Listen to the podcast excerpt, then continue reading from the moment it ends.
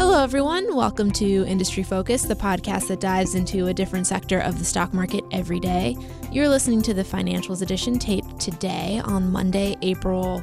Just kidding. Today is Monday, July 31st, 2017. My name is Gaby Lapera, and joining me on Skype is Dan Caplinger, personal finance guru. How's it going, Dan? I'm doing good, but it's a Monday, definitely, Gaby. It's definitely a Monday. I thought it was also a Monday in April, but it's definitely July. Just in case anyone's wondering, it's definitely July. Unless you happen to be listening to this in April, and then maybe it's April. I don't know. But like right now, in the second that I'm taping it, it is July. Um, so uh, today we are going to be talking about, um, I guess, what you would term personal finance schemes. I, I think that's what you would call them. Um, it's just stuff that you shouldn't fall for that maybe someone in the personal finance space is going to try and sell you. Um, and I think that the first one that I want to start with is annuities because I don't think a lot of people understand annuities, but I think a lot of people are told that they need an annuity. Dan, can you give a basic explanation of what an annuity is? Well, it's it's actually harder than you would think to give a basic explanation of what an annuity is. Exactly. And that's a big part of the problem because because it's it's huge. If you have ever tried to look at the fine print on a standard annuity contract, it's dozens, if not hundreds of pages long often, and it's full of it's even worse than usual you know, like like most of that fine print you'd never be able to read anyway. But with annuities, it's particularly obtuse because there's so many of these com- complex financial aspects to the way that an annuity works. And it's sad because at its core level, what an annuity should be is what one particular type of annuity actually is. And that's the, my favorite kind of annuity is an immediate annuity. And basically, the way that works is really simple. You give the annuity company an amount of money up front, and they promise to give you back a certain amount of, of money every month or every year for the rest of your life. And so if you live longer than expected, then you're going to end up being the winner. The insurance company is going to pay you more back than you paid in up front. If you live less time than you than the life expectancy tables say, then the insurance company wins. And the insurance company makes a profit by setting things up so that all other things being equal, it's it weighs it works out in their favor modestly with an immediate annuity based on what they pay you and what you pay up front for the premium. So that's sort of the simplest aspect, but things can really kind of get more complicated from there. And in general, the the less you understand what your annuity salesperson is talking about, the more concerned you should be about what they're doing for you. Definitely. I feel like with annuities, it's it's basically exactly what you described. It's a gamble. Um, and like most gambling, you shouldn't bet against the house generally. You know? Yeah, I mean, I mean, there's eh, eh, the, the the where things get really complicated is that the there are favorable tax rules that apply to life insurance products, which include both regular life insurance policies and annuity contracts that are offered by life insurance companies. And so there actually are some potentially attractive things about annuities. The income inside an annuity can grow on a tax deferred basis until you take the money out of the annuity, at which point you're going to get taxed on it. But you know there are also some negatives. Uh, if you take money out of an annuity early and you don't qualify for one of the exceptions, then there's a 10% penalty uh, that applies, you know, the same sort of thing that you would get from an IRA distribution, um, a penalty that can apply for taking that money out early. In addition, probably one of the most uh, painful things about a lot of annuities is what's called a surrender charge. And that's basically if you try to end, you know, a lot of people are familiar with, with if you try to take a certificate of deposit out from a bank, if you try to take the money back before the end, then you'll pay this early withdrawal penalty, and it's a few months worth of interest. But with annuities, this surrender charge is basically the same thing. It can be huge. It can be like as much as 10% if you change your mind really quickly up front. And that's just such a huge fee to pay. Add that just to the generally high expenses and the generally low understandability factor as far as how they work and what your options are. And, you know, a lot of time it's just not worth the effort. And I think that there's also like restrictions when it comes to inheritance when it with annuities as well, right? Because some people well, purchase them and think that they can pass them on to someone, and, and you can, but it gets complicated, correct? Yeah, I mean it's it's an insurance product, so you have to make sure that you understand what the death benefit aspects of the particular annuity are. Um, with immediate annuities, a lot of the time, uh, if you don't, well, if you don't set things up so that it allows a spouse or another family member to keep getting annuity payments after you pass away, then a lot of immediate annuities stop paying as soon as you pass away. And so, like you said up front with the gamble aspect, if you buy an, annu- an immediate annuity and then three months later you pass away, yeah, you got three monthly payments, three pretty small monthly payments back out of a relatively large premium payment, you're going to end up the big loser. Now, insurance companies will be aware of that risk and will offer you these extra provisions called riders that try to address that risk. But there's always a cost with any provision that the insurance company adds into it. And so, you know, you might get an extra benefit, but your monthly payment might be smaller or you might not get as high of an interest rate. There's usually a trade off there, but it's not always obvious. So it's important to ask a lot of questions if you're just insistent that you really want to look at annuities. Ask lots of questions, make sure you get good answers. Um, so you can feel comfortable that you understand what this thing's going to do and how like what steps you have to do to make sure it does what you want when you want it done yeah and generally the more complicated it is the the more likely it is that you should stay away from it. Are are there any good reasons for someone to want an annuity? Like maybe I think that I could see it maybe working out for someone who's really worried that they're going to spend all of like they got a lump sum payment from something and they're worried about spending it all at once. Like would that be a good reason to potentially consider an annuity or what do you think? Yeah, I mean use, using using a piece of a retirement nest egg to buy an immediate annuity actually can make a decent amount of sense because annuities are really one of the only products that offer protection from uh, the risk of you outliving your money.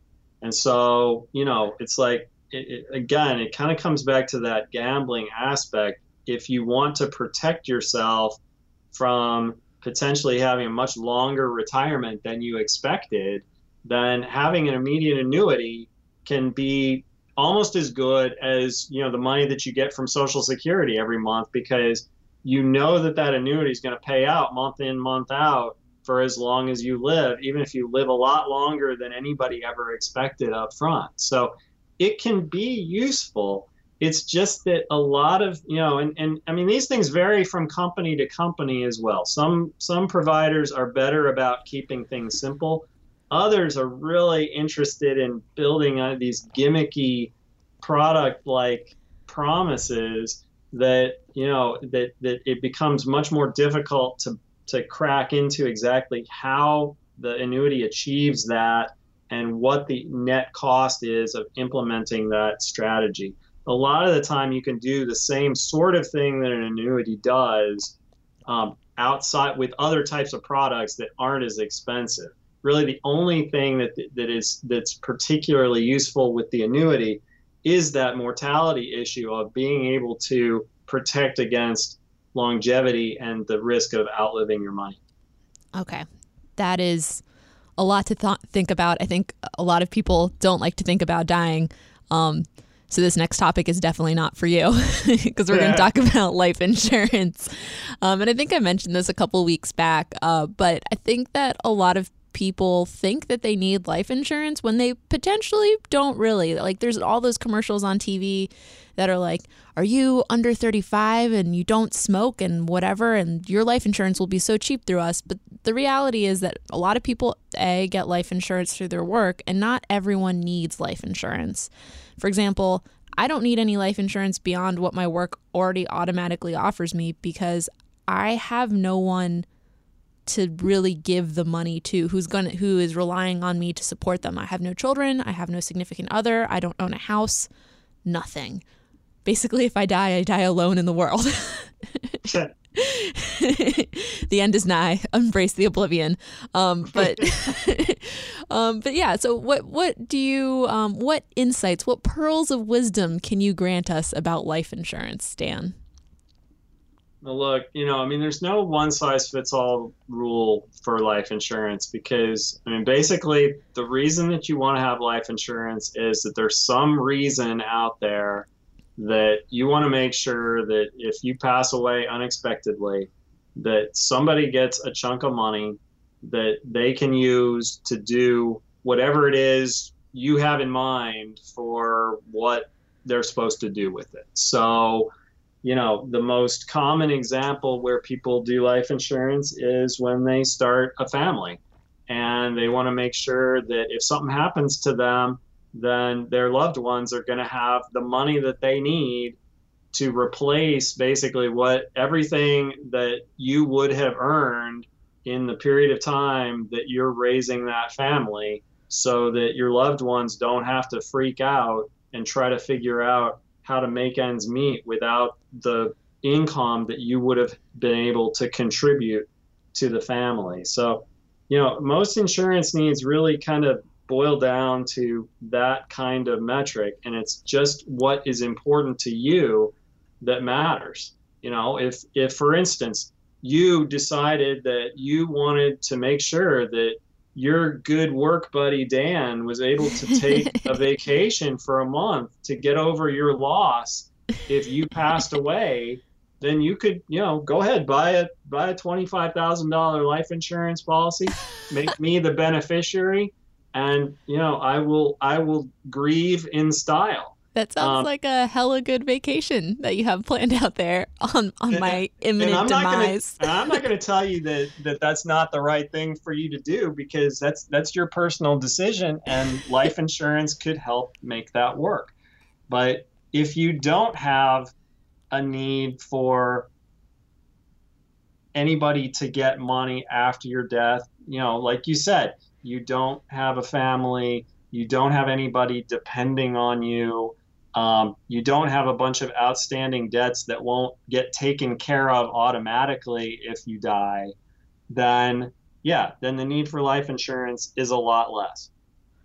Yeah, and there's there's a couple different types of life insurance. This is the other thing is that there's there's term life insurance, which basically you buy a policy that lasts a certain amount of time, so like 30 years or something like that. That's a that's a pretty common term. Um, and then when the 30 years runs out, and if you haven't died, then no one gets the money. But then there's also this thing called whole life insurance, um, which you might be more familiar with in terms of like people trying to actually sell it to you actively because in theory, it can be used as an investment vehicle, but again, much like the annuities, it gets really complicated really fast. And you, there's all these fees associated with taking money out of it, and you can take money out of it, but it, it just gets so complicated. Yeah, I mean, you know, there's whole life, there's universal life, there's a lot of different life insurance products that are basically put a life insurance envelope around what you could get generally with some other kind of investment outside of the life insurance context. Like we were talking about a few minutes ago, one reason to do that is that life insurance products get a tax deferral benefit that other types of investments don't. Um, a lot of life insurance uh, professionals will build up that aspect of it. In my opinion, you're generally better off using regular investments in a tax favored retirement account like an IRA or a 401k. And then if, you know, if if you're making enough money that you're able to max out an IRA, max out a 401k, you know, then maybe you can start looking at whether the added costs of investing through a life insurance vehicle um, make up for you know the tax benefits that you can get.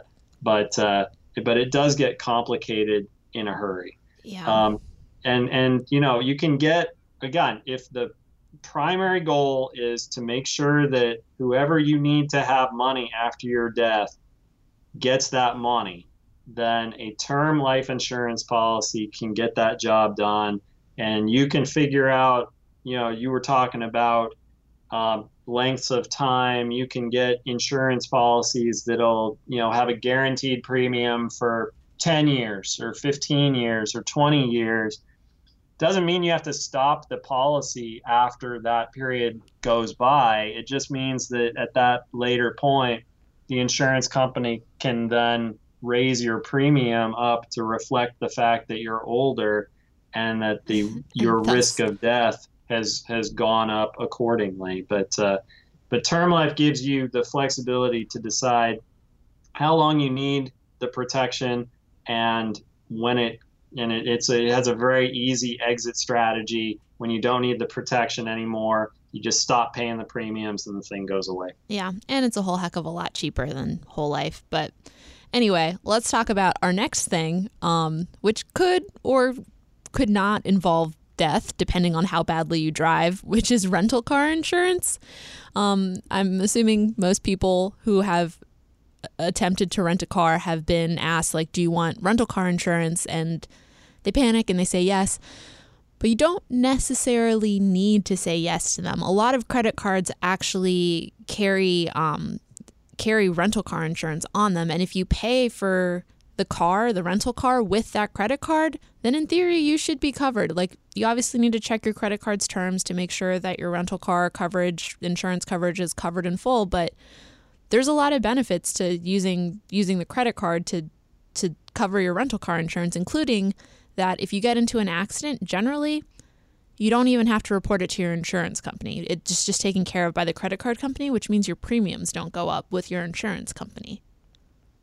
Right. And that's, I mean, you know, that's one of the sales pitches that the rental car companies will make in when they try to sell you that insurance is that, you know, if you don't have it and like you're saying you don't have this this supplemental insurance through a credit card company um, then you're going to have to talk to your own car insurance and even if it covers it then you know you're likely to see a premium increase wouldn't you really rather pay 1995 a day to avoid all that hassle and just go through our folks and call it a day. And you know, I think that that one way that a lot of those companies uh, are able to sell that insurance is that if you're a business traveler and you are traveling on an expense account for your company, then you almost have no, you know, there's no incentive not to take it because, you know, you're protecting yourself personally using the company's money. And so I think they get a lot of revenue that way. Um, but like you said, as long as you've checked with your credit card company, know exactly what kind of coverage it offers, and are comfortable taking on whatever that risk might be. Because there can be risks. I mean, not every credit card company gives you dollar one coverage where you know you're not going to be out some money if you have an accident. Some are going to charge you a deductible. Some are going to charge you some sort of co-insurance amount, and uh, and so the, the credit them, card insurance might not be as good. Yeah, and but, some of them even um, won't cover like personal liability stuff. So that's another right. thing to, to look out for. Like maybe they'll cover actual damages to the car, but like they won't protect you from having to pay out $100,000 for driving recklessly. But that's important to know too when you're, you know, if, if you buy the insurance from the rental car company, you know, like if you buy the full coverage, then yeah, you remember you initial all of these lines, and like each line is talking about each of those types of coverage. And so, you know, like one line might be the personal liability, the other might be repairing the car if something happens to it. Um, but you know, a lot of the time, the car companies will also offer you, well, you know, you don't want to pay 1995. Well, okay, what if you just get this other coverage? It's only $8 a day. Um, you might get that thinking, well, at least I'm a little bit covered, only to find out that like the thing that you thought it was protecting you from, it has nothing to do with, and you just wasted that money and didn't get the protection that you thought you were getting. Yeah. So basically, what it comes down to, much like annuities and life insurance, is to read the fine print. Luckily, with rental car insurance, there's not quite as much fine print as there is with the other two. And to be educated about what kind of stuff you already have through your credit card company or even potentially through your own auto insurance. But like we said, if you use your own auto insurance for the rental car, then you know your premiums might go up. Um, the last thing we want to talk about doesn't have to do with death. Lucky for us, we'll end on a high note. We're going to talk about load mutual funds, which I don't know that a lot of people even know what these are anymore, but just in case you have an unscrupulous personal finance person trying to help you, quote unquote, help you out in your life, um, let's talk a little bit about load mutual funds. Um, a load mutual fund is basically a mutual fund that comes with a commission for the person who sold it to you. And if that sounds fishy, that's because it is. Yeah, I mean, it's really quite it's really just as simple as that and you know it's the, the problem with these load mutual funds isn't so much that there's an advisor who's getting paid because you know financial advisors do work for you and so it makes sense that they should get paid somehow but uh, but the way it's done is less transparent than it would be if the guy just handed you a bill and said, okay, hey, I've helped you out here, and this is what I'm going to charge you for my help. And then everybody could feel much more comfortable about it. You know, the, the way that the load mutual fund works is that they charge an upfront amount and it comes out of the money that you invest. And so if you have $1,000 to invest and you use a load fund, um, say it has a 5% sales load on it, then $950 will go into the investment and $50 will go to the investment professional who sold it to you. And, you know, from then on out, you know, you will spend the first period of time getting yourself back up to the thousand that you started out with. And only then, after that, will you start earning returns for yourself. Um, and the big issue is that there are so many mutual funds out there that don't have these loads that it seems like a shame to go with one that does. Um, but again, a lot of investment professionals, and I mean, there's nothing really unscrupulous about it in the sense that, again, you know, it's it's the way that they make sure that they can get compensated for the work that they're doing. But you know, it, it just doesn't have it doesn't have the right flavor in terms of being upfront about exactly where this money goes and that it's coming out of your pocket and going into the investment advisor's pocket and it never gets invested in in the first place. It's sort of a behind the scenes way of doing that rather than just being upfront and doing that transparently um, and in full view. Yeah. And like you said, there's a ton of mutual funds that are no load now. Um, and it's really easy to find those because somewhere on their prospectus it says no load mutual fund. Um, the other thing is that there's so many ETFs and index funds now that again they have they have fees associated with like the management, but mutual funds do too, and you don't have to pay a load fee for any of them. You just pay whatever the initial fee is to buy the the shares of it, and that's it. Yeah, I mean, you'd think that load funds might have lower expense ratios because um, they are able to pay these commission costs up front. But a lot of the time, it's the funds that charge the loads that also have these high annual expenses going forward as well. And like you say, with uh, you know, with index funds and exchange traded funds that will you know that'll that'll give you the same investment exposure for you know sometimes like a tenth of what you would pay in annual expenses for just a regular active mutual actively managed mutual fund you really have to ask yourself if it's really worth it to have this particular fund with this particular investment professional over just using a an ETF, a simple ETF or index fund. Yes.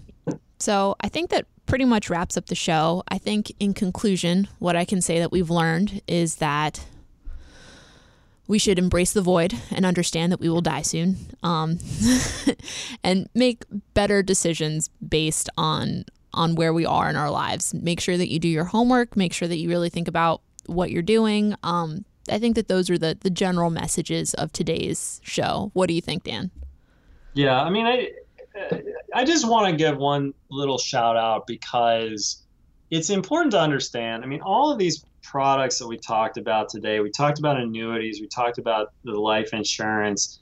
You know, even the even the rental insurance and the and, and the mutual funds. I mean, you know, the the people who are working with these products often really believe very strongly in the products and in and there are situations in which they work really well for people that things turn out perfectly well in part because they use these products. And if they hadn't used these products, then it would have worked out not as well for them. So, like, we're not saying that these products never work. It's just that on the whole, they tend to be more problematic than you would expect, and they aren't as useful as in every case as people seem to make it out to be. And so, I just want to make make that very clear because you know like like it's not that these products shouldn't exist it's just that they aren't as useful for general purposes as you would think from the way that they're often portrayed that's actually a really good reminder and i'm really glad you said that um, on that note uh, thank you everyone for joining us. As usual, people on the program may have interest in the stocks they talk about, and the Motley Fool may have recommendations for or against. So don't buy or sell stocks based solely on what you hear and or personal finance advice. Um, contact us at Industry Focus or by tweeting us at MF Industry Focus. Um, to talk about whatever you want. I run the Industry Focus Twitter now, so I am happy to chat with you via Twitter because I am learning how to do that. Uh, thank you to Austin, today's excellent producer. Austin, are you going to buy whole life insurance for you and your puppy? I'm not. I think my puppy will do just fine. okay, fair enough. And thank you to everyone for joining us. Everyone have a great week.